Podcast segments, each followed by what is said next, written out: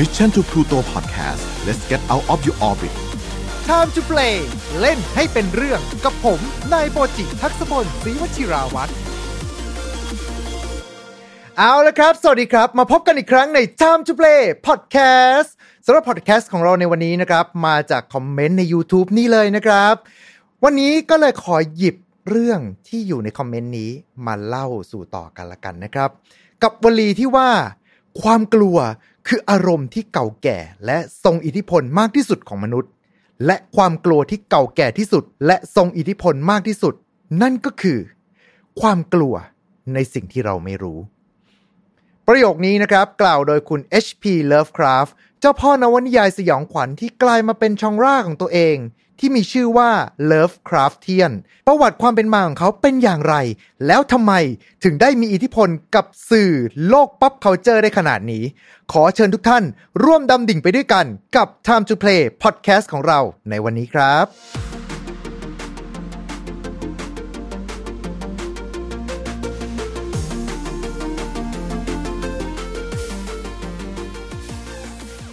แต่สำหรับวันนี้นะครับ ผมไม่ได้มาคนเดียวครับ มีแขกรับเชิญพิเศษมาด้วย นั่นก็คือคุณซิดเจ้าของเพจ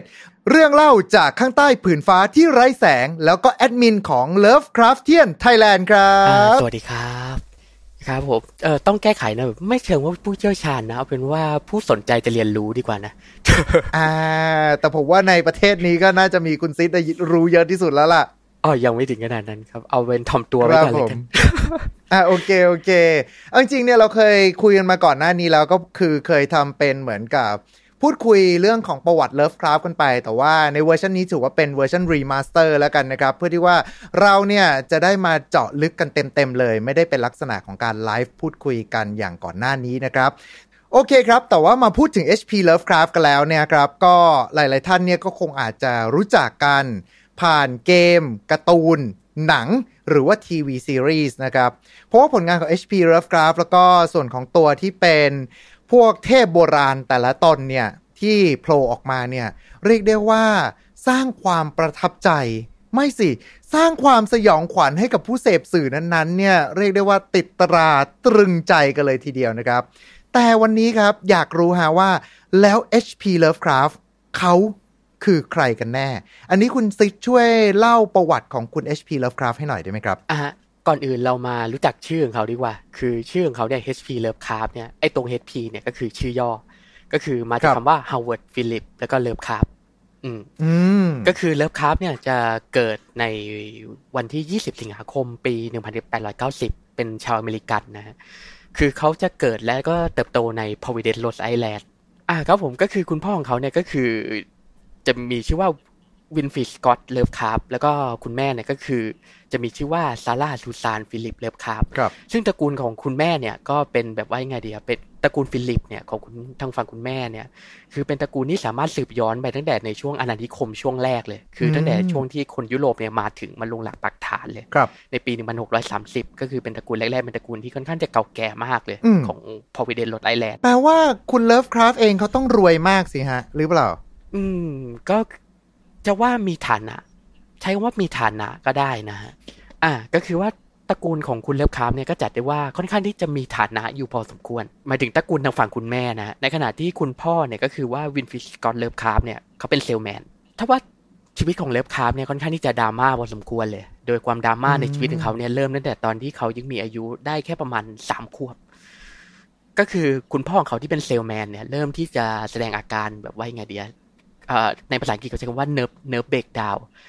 คือถ้าเกิดแปลเป็นไทยนี่ก็คือคล้ายๆ กับการเสียสติอ่าพอคุณพ่อของ Lovecraft เนี่ยก็คือว่าต้องออกจากครอบครัวไปใช้ชีวิตอยู่ในโรงอืมโรงพยาบาล แล้วก็เสียชีวิตในอีกห้าปีต่อมา พอคุณ Lovecraft เนี่ยเสียคุณพ่อไปแล้ว ก็คือคุณพ่อของเขาอะป่วยเสียชีวิตไปในปี 1898 Lovecraft เนี่ยก็จะต้องไปอาศัยอยู่กับครอบครัวของฝั่งแม่ ซึ่งก็มีคุณป้ายสองคน แล้วก็คุณตายหนึ่งคน ซึ่งคุณตาของเลิฟคราฟคนนี้สำคัญมากเลย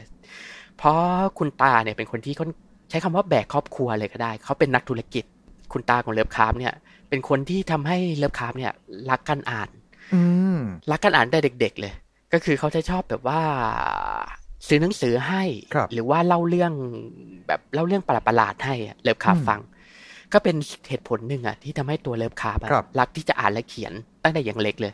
ก็คือตอนที่อายุเขาสามขวบเนี่ยครับ Lovecraft สามารถอ่านอ่านได้แหละอืมคือสมัยเราเนี่ยอาจจะคิดว่ามันแบบว่ามันช้านะสามขวบ แต่ในสมัยนั้นเนี่ยจัดได้ว่าเร็วพอสมควรเลย โดยในช่วงแรกนั้นน่ะในช่วงแรกตัวคุณตาของ Lovecraft เองเนี่ยอาชอบเอานิยายแบบอย่างอาหรับราตรี ให้ Lovecraft ได้อ่าน ซึ่งตัว Lovecraft เนี่ยก็จะสนใจพวกแบบว่าตำนานอาหรับมากในช่วงที่เขายังเด็กเนี่ย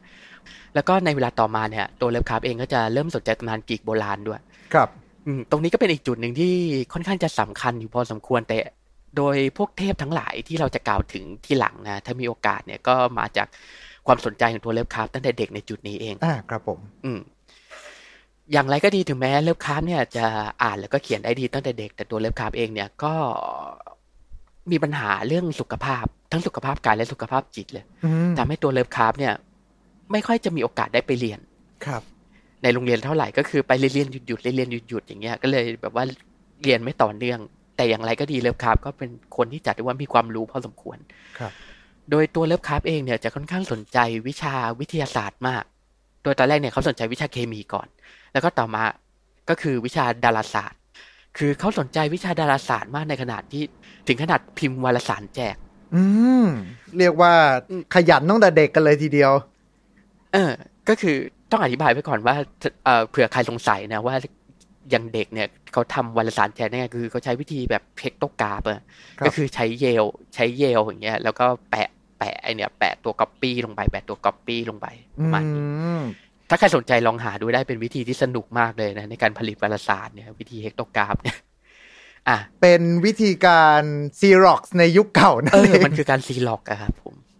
อืมครับผมก็คือพอเลิฟคราฟอายุได้ประมาณสิบสามสิบสี่ปีเนี่ย ก็เกิดเรื่องน่าเศร้าขึ้นอีกอย่างหนึ่งที่เป็นจุดทำให้ชีวิตของเขาเนี่ยพลิกผันในทางแย่ลงเลย ก็คือคุณตาของคุณเลิฟคราฟเนี่ยเสียชีวิตในปีหนึ่งพันเก้าร้อยสี่อ่าซึ่งก็อย่างที่เราบอกไปเมื่อครู่คือคุณตาท่านเป็นนักธุรกิจ แบกฐานะการเงินของครอบครัวไว้เออพอท่านเสียไปอะ ครอบครัวก็เผชิญวิกฤตเลย ใช้คำว่าวิกฤตได้เต็มปากเลยทำให้กลายเป็นขาดเสาหลักของบ้านไปถึงสองคน อืม ก็ทำให้ครอบครัวของเลฟคาร์ฟเนี่ยต้องย้ายออกจากบ้านหรูทรงวิตเตอร์เลียนเนี่ยที่ตัวเองเคยอยู่ครับ ไปอยู่ในแบบว่าห้องพักที่เล็กกว่า คือห้องแบบโกโรโกโสเลยอืมก็ทำให้ช่วงนั้นเนี่ยแบบเลิฟคราฟจิตตกไปเลย แบบว่าไม่อยากจะมีชีวิตอยู่แล้วอะ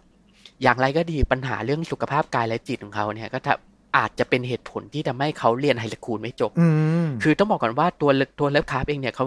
อย่างที่บอกไปว่าเขาชอบรักการอ่านและการเขียน แล้วเขาสนใจวิทยาศาสตร์ ครับทำให้ตัวเขาเองเนี่ย เคยวางแผนไว้ว่าอยากที่จะเข้าเรียนต่อในมหาวิทยาลัยบราวน์ ซึ่งเป็นมหามหาวิทยาลัยชื่อดังแบบระดับ Ivy League เลย ก็ทำให้ความฝันของเขาเนี่ยแบบว่าแบบพังพังทลายเลยฮะก็ทำให้เขาตัดสินใจไปใช้ชีวิตแบบฤาษีช่วงหนึ่งครับก็คือหายไปจากหน้าประวัติศาสตร์เลย ซึ่งเราก็ไม่ค่อยรู้อะไรสักเท่าไหร่ว่ามันเกิดอะไรขึ้นกับเขาในช่วงนี้ อ่า จนกระทั่งต่อมาเนี่ย อีกประมาณ ก็หลายปีเหมือนกันจนกระทั่งในช่วงปีหนึ่งพันเก้าร้อยสิบสามคือเลิฟครับกลายเป็นหนุ่มช่วงวัยยี่สิบกว่าแหละครับ ก็คือเขาจะว่าเป็นแบบว่าเหมือนพรหมลิขิตก็ได้นะ คืออยู่ดีอะเขาก็ไปไปไปก่อดราม่าเลย ก็คือเขาเขียนจดหมายอะเขาอาจจะแบบว่าชอบแบบว่าอ่านนิยายพวกแบบว่า pulp fiction เทียบกับบริบทในบ้านเราชัดเจนสุดก็คือน่าจะเป็นเหมือนกับพวก พวกการ์ตูนผีเล่มละสิบบาทอะไรประมาณนี้ แต่ว่าหรือว่าพวกไอ้นิตยสารที่อ่า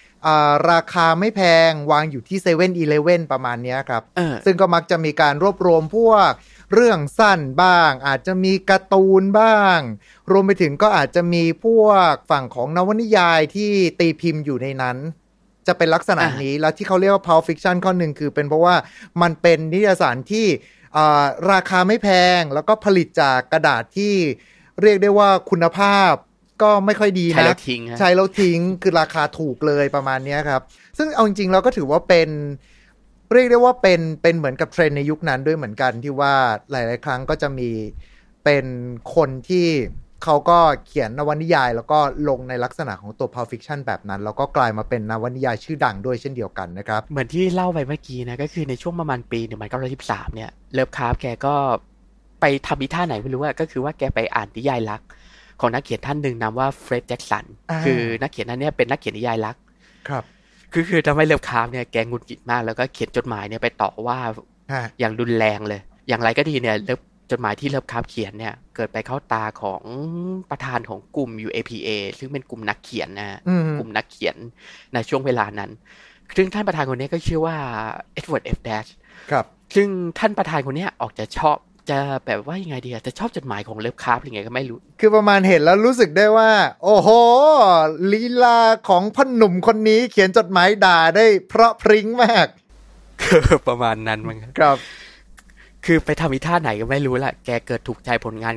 ไอจดหมายเนี่ยที่เลิฟคราฟได้เขียนขึ้นมาก็เลยเชิญเลิฟคราฟเนี่ยไปเข้าร่วมกลุ่มด้วย ซึ่งเลิฟคราฟก็ตัดสินใจเข้าร่วมกลุ่มครับก็คือเนี่ยก็เป็นจุดเริ่มต้นที่ทำให้ตัวเลิฟคราฟเองเนี่ย ออกจากชีวิตฤาษีแล้วก็กลับมาสู่หนทางของการเขียนอย่างจริงจังเลยอืมซึ่งตัวเลิฟคราฟเองเนี่ยก็ได้เริ่มที่จะแบบว่าไงถูกชักจูงให้กลับมาเขียนเรื่องสั้นอีก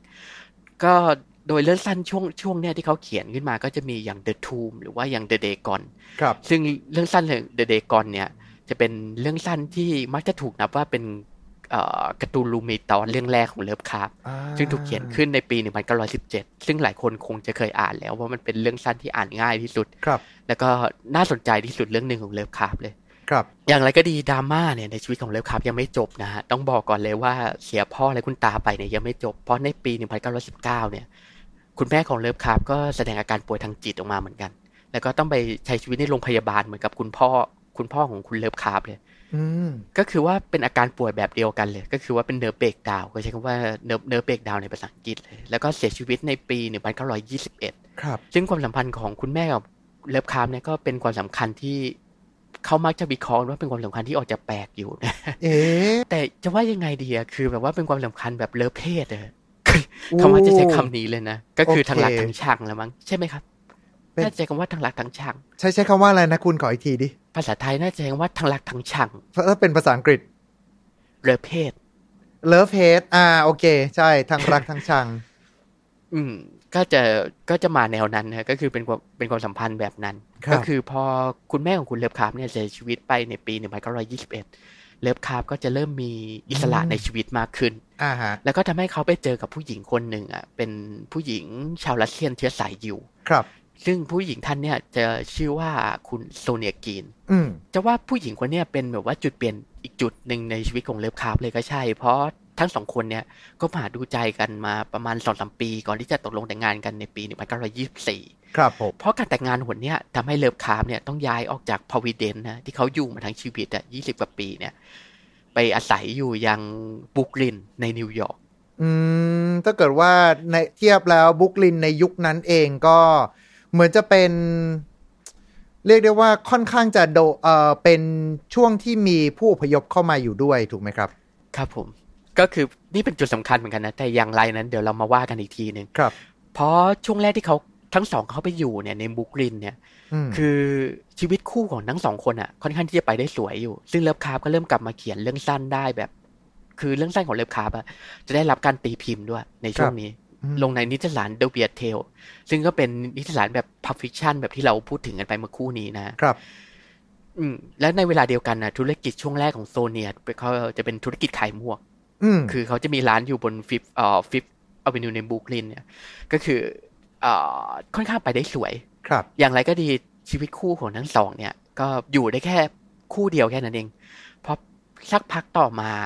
คือธุรกิจของโซเนียก็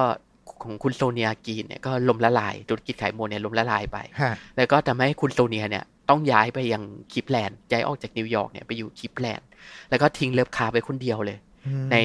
นิวยอร์กแล้วก็ทำให้เลิฟคราฟเนี่ยอยู่ในที่พักเดิมอะของตัวเองที่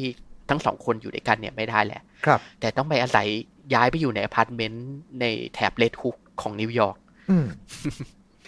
ก็เหมือนที่ว่ากันเมื่อกี้นะก็คือว่านิวยอร์กอะในยุคนั้นนะมันเต็มไปด้วยผู้อพยพ มีทั้งผู้อพยพจากไอร์แลนด์จากเยอรมันจากอะไรเงี้ยไปอาศัยอยู่รวมกันครับเยอะๆ ก็ทำให้มันแบบว่าค่อนข้างจะมีปัญหาอาชญากรรมค่อนข้างเยอะพอสมควร โดยเฉพาะในแถบเลดทุกเนี่ย ซึ่งตัวเลิฟคราฟเองก็เจอประสบการณ์ที่ไม่ชวนให้เลื่อนลมเลยเท่าไหร่ อย่างการถูกปล้นอย่างเงี้ยคือ มีอยู่หนหนึ่งอันนี้เป็นเรื่องเล่านะว่าเลิฟคราฟเนี่ยเคยมีอยู่หนหนึ่งแบบว่าถูกโจรขึ้นบ้านแบบขโมยทุกอย่างไปหมดเลยครับไม่เหลืออะไรไว้เลย นอกจากชุดที่เขาสวมใส่อยู่ตัวเดียวเนี่ย อืมตอนที่เขาอยู่ในเลดทุกเนี่ยฮะก็ทำให้เชื่อว่าประสบการณ์ที่เขาเจออะตอนที่อยู่ในเลดทุกนิวยอร์กเนี่ย แบบว่ามันสั่งสมให้เขาเกิดแบบว่าไงดีอารมณ์แบบความกลัวความแตกแยก คือเป็นอารมณ์แบบเหยียดเชื้อชาติหน่อยๆฮะ อาจจะเป็นประมาณนี้ขึ้นมาเขาเขาก็ใช้คำภาษาอังกฤษว่าอะไรนะเอ่อ xenophobia คืออมเหมือนกลัวคนที่มาจากต่างถิ่นประมาณเนี้ยครับ ซึ่งซึ่งณจุดนั้นเองมันก็เลยน่าจะเป็นเหมือนกับเป็นอีกหนึ่งแรงบันดาลใจให้กับคุณเลิฟคราฟเขาหรือเปล่าว่าทำให้ผลิตออกมาเป็นงานแต่ละตัวเรื่องสยองขวัญของคุณเลิฟคราฟก็เลยมักจะพูดถึงเรื่องของเทพต่างถิ่น หรือว่าเทพที่ไม่ได้มาจากโลกมนุษย์ของเรา อารมณ์อย่างนั้นหรือเปล่า ใช่เลยฮะก็คือว่าความกลัวเออจะว่าเป็นแบบว่าไงดี ไอประสบการณ์แย่ๆที่เลิฟคราฟได้เจอเนี่ย มันคือเป็นความเกลียดชังที่ทำให้เขาเกิดว่าจะว่าเป็นความเกลียดชังที่ก่อให้เกิดแรงบันดาลใจอะทำให้เขาเสกสร้างผลงานขึ้นมาในภายหลัง ครับจากที่เขาคือพอเขาอยู่ในในเลดทุกสักพักเนี่ยเขารู้สึกว่าตัวเองอยู่ไม่ได้แหละอืมก็ทำให้ตัวเลิฟคราฟเองเนี่ยตัดสินใจย้ายกลับมาสู่พาวิเดนอีกคนหนึ่งในปี 1926 ครับ แต่เขาก็ไม่ได้กลับมาเปล่าเพราะเขากลับมาพร้อมกับประสบการณ์จากเลทุกเนี่ยไอ้ที่เราว่าเมาคูเนี่ยก็คือประสบการณ์ความกลัวความแปลกแยกอะไรทั้งหลายครับ จากวัฒนธรรมที่แปลกจากคนที่แปลกจากเขาหรือว่ามีมุมมองชีวิตที่แปลกจากเขาเนี่ยอืมคือเขาได้หอบพิ้วไอเดียความความกลัวณจุดนี้มาด้วย และอาจจะทำให้มันเกิดผลงานแบบจะ สิ่งที่แปลกแยกอย่างเทพจากต่างโลกที่เรารู้จัก ซึ่งทำให้เกิดผลงานชิ้นเอกของเขาขึ้นมา อย่าง The Call of Cthulhu ในปี 1926 ครับ ซึ่งอ่าหลายท่านผู้ฟังเนี่ยคงจะคุ้นเคยกับชื่อมันพอสมควรเลยอืมเพราะ The Call of Cthulhu เนี่ยมันจะเป็นจุดแบบเอ่อเป็นผลงานเปิดตัวชิ้นแรก เป็นผลงานเปิดตัวของ Cthulhu Mythos ชิ้นแรกเลยที่ถูกเขียนโดยเลิฟคราฟครับ ซึ่งจักรวาลของเลิฟคราฟเนี่ยก็เริ่มที่จะเป็นเอ่อ จักรวาลความกรุงเลิฟคราฟเริ่มที่จะกลายเป็นรูปธรรมขึ้น ก็เพราะผลงานชิ้นนี้ครับซึ่งพอเลิฟคราฟย้ายกลับมาอยู่โพรวิเดนซ์เนี่ยคือเขาก็เขียนได้เรื่อยๆเลยมีผลงานหลายชิ้นเลยของเลิฟคราฟที่แบบว่าเริ่มที่จะถือกำเนิดขึ้น อย่างนอกจาก The Call of Cthulhu ที่ได้กล่าวถึงไปก็จะมีผลงานในเด่นๆอย่าง At the Mountain of Madness ถูกเขียนขึ้นในปี 1931 แล้วก็ The Shadow of Time เขียนขึ้นในปี 1934ฮะ ซึ่งผลงานเลิฟคราฟเนี่ยก็กระจัดกระจายไปอยู่ตาม pulp fiction ทั้งหลายอะอืมก็คือไปในนิตยสารทั้งหลายอย่าง The Weird Tale อะไรเงี้ย ก็กระจายไปอยู่หลายที่ครับ อย่างไรก็ดีถึงแม้เลิฟคราฟเนี่ยจะมีงานเขียน ก็ไม่สู้จะต่อเนื่องเลยเท่าไหร่นะก็อืมเขาก็ไม่ค่อยจะมีเงินสักเท่าไหร่ครับ ก็คือเป็นนักเขียนยาจกอะ่ะอืมใจแห้งกันมาเลยก็ทีเดียว เออ คือคุณภาพชีวิตของเลิฟคราฟตอนที่เขายังมีชีวิตอยู่เนี่ย ถึงแม้ ชื่อเขาอาจจะเป็นที่รู้จักอะในยุคเราแต่ในยุคของเขาเนี่ยเขาเป็นนักเขียนที่ถูกรู้จักในวงค่อนข้างแคบครับก็ทำให้เลิฟคราฟเนี่ยยังไงดีมีชีวิตที่ไม่ค่อยดีแล้วเท่าไหร่ต้องอยู่อย่างแบบว่ายาจกจนกระทั่งตายเลย ครับคือเลิฟคราฟได้เสียชีวิตลงในวันที่ 15 มีนาคมปี 1937 ด้วยโรคมะเร็งลำไส้อืมซึ่งอย่าว่าไงดีอะแทบจะไม่มีเพนนีติดตัวเลยอะตอนที่เลิฟคราฟเสียชีวิตอะครับอืม นี่ก็คืออัตชีวประวัติโดยคร่าวๆของเขาว่าจริงๆมันมีรายละเอียดเยอะนะคือถ้าเกิดเล่าจริงๆนี่ก็ประมาณสองสามชั่วโมงอะกว่าจะจบนี่ครับคือผมรายละเอียดโดยย่อเลยว่ามันเกิดอะไรขึ้นในชีวิตของเขาบ้างแล้วอะไรคือแรงผลักดันทำให้เขาเลือกที่จะสร้างผลงานที่น่าจดจำทั้งหลายของเขาเนี่ยออกมาครับผม แต่พอมาฟังแบบนี้แล้วอะคุณก็รู้สึกว่าจริง ๆ แล้วชื่อของเขาก็ควรที่จะหายไปจากหน้าประวัติศาสตร์ มันเกิดอะไรขึ้นที่ทำให้งานของเขาเนี่ย กลายมาเป็นดังพลุแตกจนถึงทุกวันนี้ครับ ก่อนอื่นต้องย้อนกลับไปตอนที่เลิฟคราฟยังมีชีวิตอยู่ก่อน คือเลิฟคราร์ฟเนี่ยจะมีนิสัยรักที่จะเขียนจดหมายอืมตัวเลิฟคราฟเองเนี่ยมีเพื่อนทางจดหมายค่อนข้างเยอะครับอหลายคนเลย อย่างในวงเพื่อนสนิทเพื่อนสนิทนักเขียนที่เขาไม่เคยเจอหน้า แต่ไม่ค่อยจะมีโอกาสได้เจอหน้า แต่ก็ยังแลกเปลี่ยนกันทางจดหมายอยู่บ่อยๆ ก็จะมีกลุ่มที่เรียกว่าเลิฟLovecraft Circle ซึ่งก็เป็นพวกนักเขียนแบบเอ่อ weird fiction เหมือนกันมก็คือเป็นไง ผู้ที่สร้างผลงานแบบว่าแนวแนวคล้ายๆกับเขาอะครับ ก็คือจะว่าเป็นแชร์จักรวาลคล้ายๆแชร์จักรวาลมาเวลเลยก็ได้อ่าสิก็คือในกลุ่มเนี้ยจะมีนักเขียนที่แบบว่าจำจำๆกันได้ก็จะมีอย่างโรเบิร์ตบล็อกคนเขียนไซโค ครับอืมอันนี้หลายท่านอาจจะไม่เคยอ่าน แต่ก็คงจะเคยดูหนังมาบ้างนะฮะ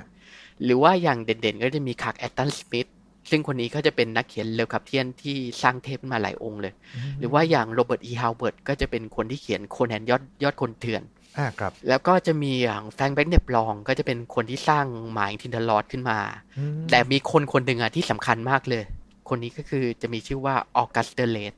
ครับ อืมซึ่งคุณออกัสเดอร์เลธคนเนี้ยอ่าหลาย ๆ คนอาจจะไม่ค่อยชอบผลงานเขียนสักเท่าไหร่ แต่เขาเป็นเพื่อนที่แบบว่ายังไงดีอะเพื่อนที่ค่อนข้างจะแบบยกย่องเลิฟคราฟมากพอสมควร ซึ่งพอเลิฟคราฟตายไปแล้วอะคุณออกัสเดอร์เลธคนเนี้ยก็ได้เอาผลงานของเลิฟคราฟอะ ทั้งที่เคยถูกตีพิมพ์ตามนิตยสารต่าง ๆ และไม่ได้ถูกตีพิมพ์ด้วย มาตีพิมพ์ใหม่ทั้งหมดอืมในสำนักพิมพ์ของเขาเองที่เขาได้ก่อตั้งขึ้น โดยสำนักพิมพ์เนี้ยจะมีชื่อว่าอาร์คัมเฮาส์อ๋อครับก็พออาร์คัมเฮาส์เนี่ยถือกำเนิด แล้วก็ผลงานของเลิฟคราฟแล้วก็เพื่อนๆของเขาเนี่ยเริ่มที่จะถูกเอากลับมาตีพิมพ์ ก็ทำให้ผลงานของเขาเนี่ยเริ่มที่จะกลายเป็นที่จดจำและกลายเป็นที่รู้จักในวงกว้างมากขึ้นครับ แล้วก็ ซึ่งไอ้ผลงานไอ้ผลงานทั้งหลายของเขาเนี่ยก็เริ่มที่จะแบบว่าขยายใหญ่กลายเป็นแบบว่าไงที่รู้จักในวงกว้างมากขึ้นมากขึ้นมากขึ้น ก็หลังจากอาร์คัมเฮาส์ถือกำเนิดเนี่ยแหละครับอ๋อ I see ครับ แต่อย่างไรก็ดีเนี่ย คนจะไม่ค่อยรู้จักผลงานของเลิฟคราฟจากผลงานผ่านผลงานของเขาเอง ส่วนใหญ่แล้วเนี่ยเราโดยแรกเริ่มอะ คนมักจะพบเจอกับสิ่งที่เกิดขึ้นโดยได้รับแรงบันดาลใจจากผลงานของเลิฟคราฟมากกว่า ครับผมก็อย่างในยุคของเราก็อย่างจะมีการ์ตูน หรือว่าอย่างอนิเมะใช่ไหมฮะใช่ ที่ถูกสร้างขึ้นโดยได้รับแรงบันดาลใจจากเลิฟคราฟซึ่งในยุคก่อนหน้านั้นน่ะในช่วงประมาณครึ่งหลังของศตวรรษที่ 20อะก็คือตั้งแต่ปี1950 ถึงปี 2000 เนี่ย ก็จะมีพวกภาพยนตร์หรือว่าอย่างนิยายหลายอย่างเนี่ย ที่ได้รับอิทธิพลจากผลงานของเลิฟคราฟเนี่ย แล้วก็เอามาหยิบยืมพวกชื่อเทพทั้งหลายหรือว่าพวกแบบว่าแนวคิดของเลิฟคราฟเนี่ย มาสร้างเป็นผลงานของตัวเองขึ้นมา อย่างเอ่ออย่างเดอะติงอย่างเงี้ย ก็จะได้รับอิทธิพลมาหรือว่า อย่างภาพยนตร์ของลุงจอห์นคาร์เพนเตอร์ in the แป๊บหนึ่งนะตะกี้มันมีนวนิยายชื่อ in the Ma- in the mountain of the madness ใช่ไหมครับ อ่าครับผม แล้วของจอห์นคาร์เพนเตอร์นี่รู้สึกว่าจะมีชื่อคล้าย ๆ กันอยู่ ใช่ครับก็คือว่าผลงานอ่าไตรภาคของลุงจอห์นคาคาร์เพนเตอร์ เนี่ย ที่หลาย ๆ คนจำกันได้หรือเพิ่งจะอ่าจะมีโอคงจะมีโอกาสได้ชมเนี่ยก็คือเป็นสิ่งที่แบบว่าไงอะเหมือนแกสร้างขึ้นเพื่อบูชาเลิฟคราฟโดยเฉพาะเลยมคือได้รับได้รับแรงบันดาลใจสายตรงมาจากเลิฟคราฟเลยเพื่อสร้างผลงานครับเหล่านี้ขึ้น ซึ่งไอ้ผลงานเหล่าเนี้ยที่ได้รับอิทธิพลมาจากเลิฟคราฟอีกทีเนี่ย ก็เป็นสิ่งที่ทำให้หลาย ๆ คนเนี่ย เริ่มที่จะรู้จักเลิฟคราฟ คือต่อให้เราจะไม่รู้จักชื่อเลิฟคราฟอะฮะแต่เราก็เห็นสิ่งที่ก่อกำเนิดขึ้นโดยได้รับอิทธิพลจากผลงานของเขาอะอยู่ทุกที่เลย คือมันกระจายอยู่ไปหมดเลยอย่างในโลกแฟนตาซีอย่างเงี้ยอย่างใน D&D หรือว่าอย่างใน Pathfinder หรือว่าอย่างในโลกแฟนตาซีทั้งหลายครับในอย่างหรืออย่างในอนิเมะที่เราเอ่ยถึงไปเมื่อกี้อย่างผู้ฟังหลายคนก็จะคุ้นอย่างอนิเมะอย่างเนรุโกะอ่าซึ่งเอาจริง ๆ ก็กลายเป็นว่างานของ Love Club ส่วนที่ดังเป็นเพราะว่า การที่เหมือนกับนักเขียนหลาย ๆ คนที่เขาประทับใจกับผลงานของ Love Club แล้วก็เริ่มที่จะใช้สไตล์เดียวกัน หรือว่าเริ่มที่จะแต่งเติมตำนานต่าง ๆ ขึ้นมา ใช้คำนี้แล้วกัน อ่าอ่าประมาณนี้ถูกไหมฮะ อ่าครับผมครับก็คือมันเป็นเหตุผลที่ทำให้เลิฟคราฟเนี่ย เริ่มที่จะแบบว่าบูมขึ้นมา ครับ ในช่วงยุคของเราไม่ใช่ยุคของเขาอืมคำถามเลยถ้าอย่างเงี้ยครับ แล้วอะไรคือจุดเด่นที่เป็นทำให้คนเนี่ยประทับใจผลงานของเขา พูดถึงแบบว่าจุดเด่นในผลงานของเลิฟคราฟจริง ๆ ก็คือการที่มนุษย์เนี่ยมนุษย์ตัวน้อยๆอย่างเราเนี่ยที่แบบว่าไม่มีพลังพิเศษ ไม่มีพลังแบบไซตามะแบบต่อยตุ้มเดียวตายอะไร ก็คือเป็นมนุษย์ธรรมดาที่สามารถฆ่าได้กลัวได้เนี่ย ต้องมาเชิญกับอำนาจที่ไม่รู้จัก อืมอำนาจที่ไม่รู้จักพวกเนี้ยไม่ได้พูดถึงแบบศัตรูที่ไม่รู้จัก แต่แบบว่าเราค่อยๆเรียนรู้กับมันไม่ใช่นะคือ ไออำนาจที่ไม่รู้จักเนี่ยคือเป็นสิ่งที่มนุษย์เนี่ยมันแปลกแยกมากๆจนมนุษย์เนี่ยไม่อาจเข้าถึงและไม่อาจเข้าใจได้เลย ครับ คือฟังแล้วอาจจะงงแต่ถ้าให้เปรียบเทียบเนี่ยเอาคล้ายๆ แบบว่าเราเดินเข้าไปในถ้ำมืดอะอืมคือมันมีถ้ำมืดอยู่ตรงหน้าเราเนี่ย เราเดินเข้าไปอะ เราไม่รู้ว่าในถ้ำมืดเนี่ยมันมีอะไร แต่ตัวเราเนี่ยเริ่มที่จะจินตนาการแล้ว ว่ามันอาจจะมีอันตรายอยู่มอาจจะมีอันตรายรอเราอยู่แล้วเราก็กลัวไปเอง ซึ่งเอาจริงๆแล้วก็ด้วยความที่นวนิยายในยุคนั้นเองเนี่ย อย่างงานของ Lovecraft มันจะเป็นลักษณะของการเขียนเป็นนิยาย ดังนั้นเนี่ยคนอ่านเขาก็เลยจะได้รับแล้วก็ซึมซับผ่านตัวหนังสือ แล้วรวมไปถึงหลาย ๆ ครั้งเองเนี่ย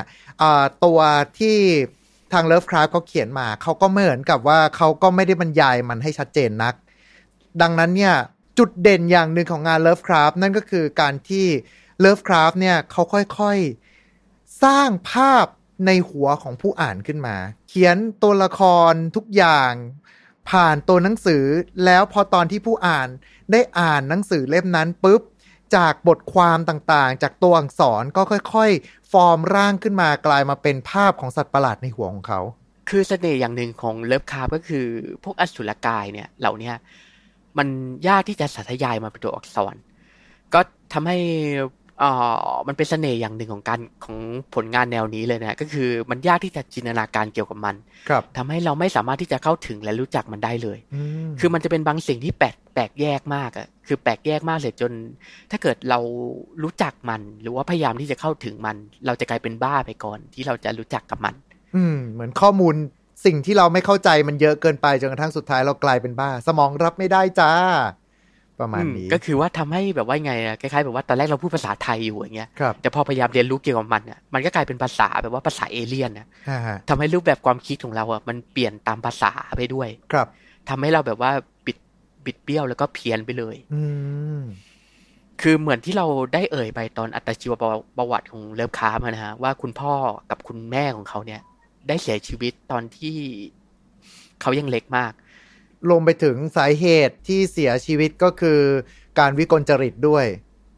อืม ก็คือทำให้ผลมันเป็นอีกอย่างหนึ่งนะที่แบบว่าไออาการวิกลจริตเนี่ย ของตัวเอกเนี่ย มักจะอยู่คู่กันกับผลงานแนวเลิฟคราฟครับ ก็คือไออสุรกายไออสุรกายทั้งหลาย หรือว่าไอสัตว์ความรู้ทั้งหลายเนี่ยที่ปรากฏใน Cthulhu Mythosหรือก็คือในจักรวาลของเขาเนี่ย มันจะเป็นบางสิ่งที่ทำให้เราวิกลจริตหรือกลายเป็นบ้า อืม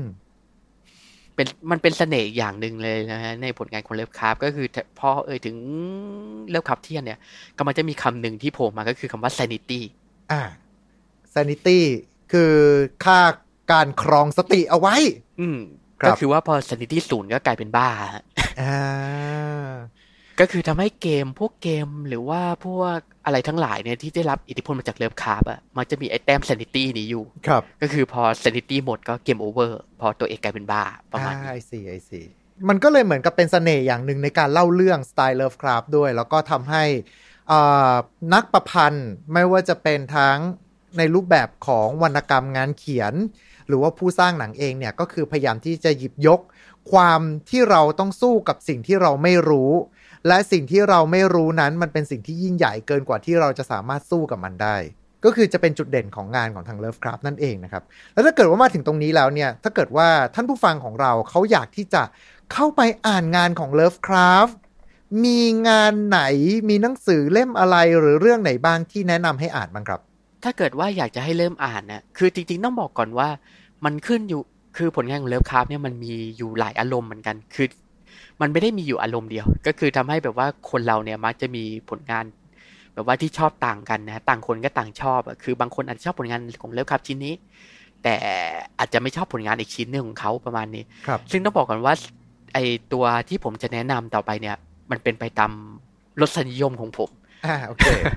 ดังดังนั้นไม่จำเป็นต้องยึดติดอยู่กับมันเลยทีเดียว ถ้าเกิดว่าถามผมเนี่ย ผมก็มักจะแนะนำให้อ่านเริ่มจาก The Day ก่อน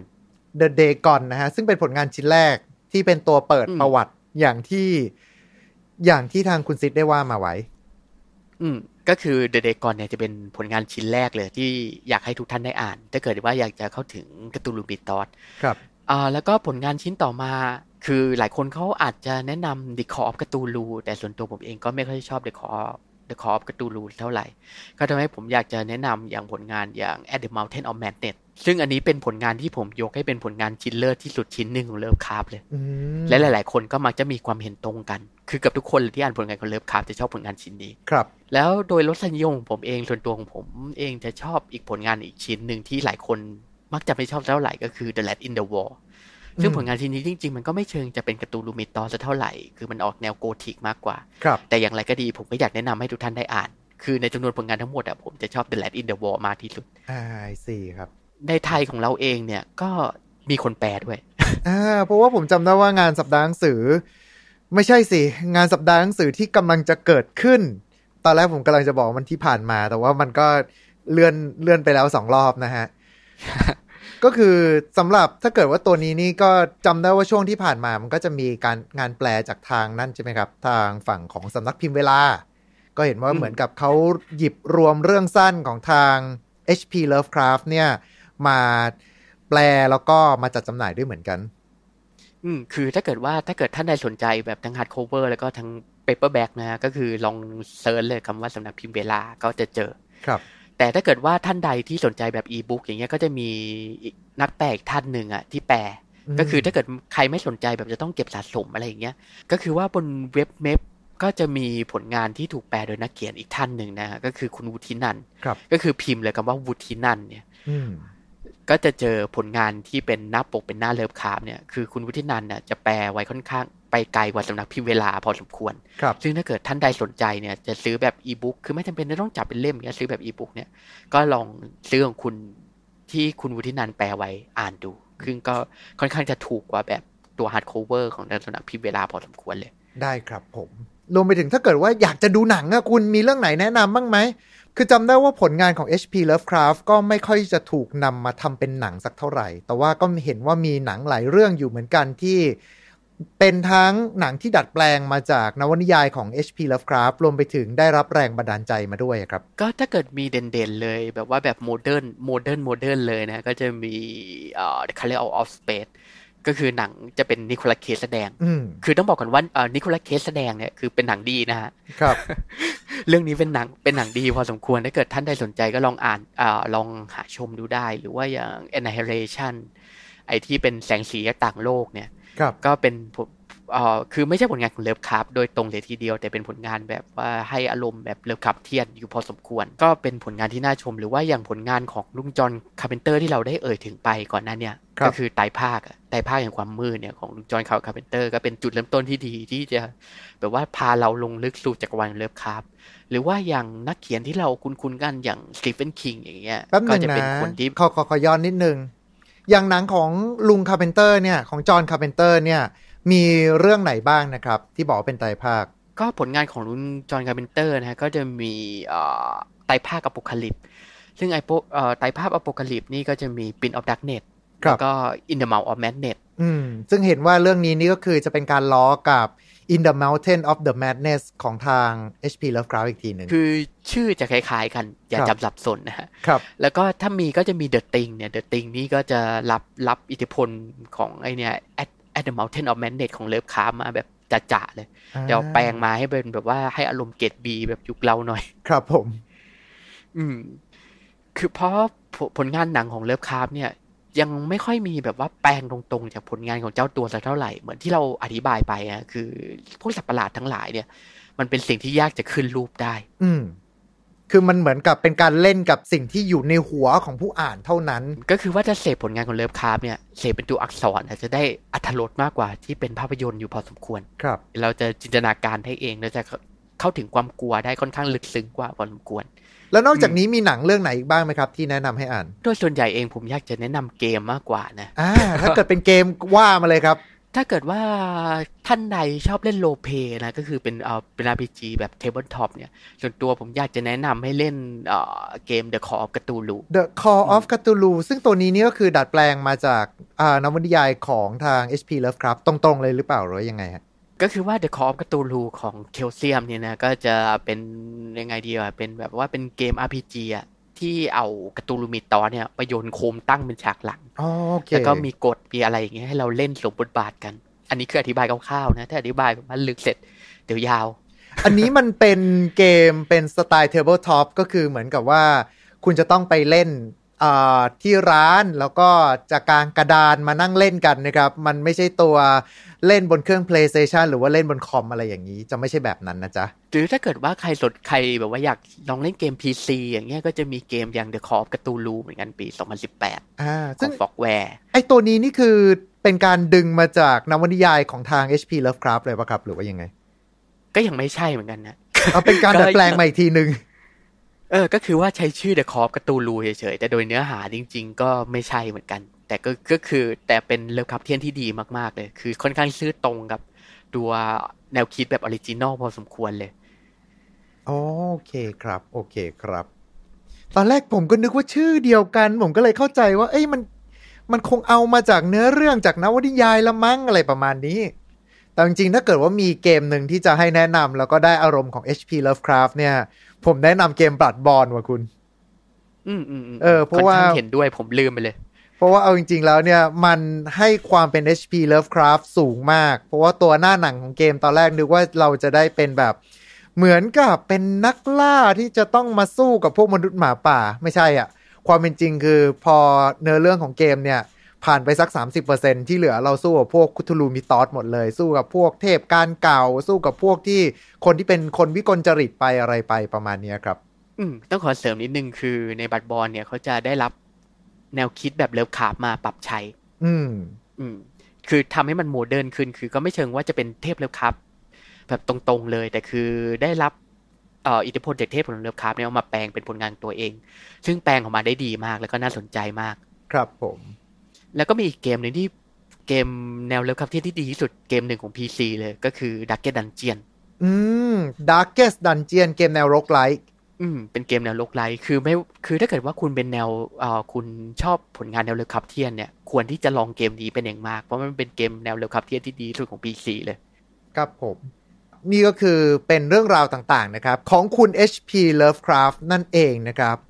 เอางี้ดีกว่า ตอนนี้ก็มาถึงช่วงท้ายกันแล้ว วันนี้ยังไงก็ตามก็ต้องขอขอบคุณคุณซิดนะครับผมที่ได้มาร่วมพูดคุยกันอีกครั้งหนึ่งนะครับอ่าขอบคุณที่เชิญมาเช่นกันครับผม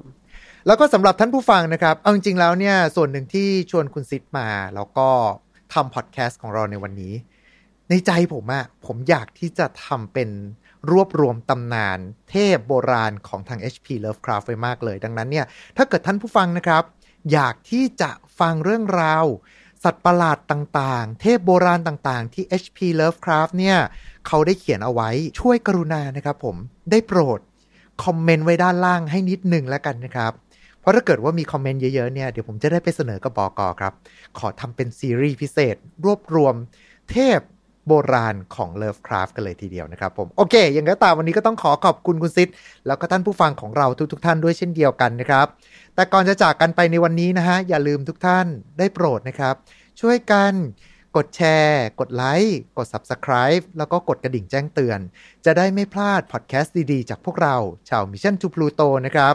และยังไงก็ตามเอาไว้เจอกันใหม่ โอกาสหน้า วันนี้ขอบคุณแล้วก็ สวัสดีครับ Mission to Pluto Podcast let's get out of your orbit Time to play เล่นให้เป็นเรื่อง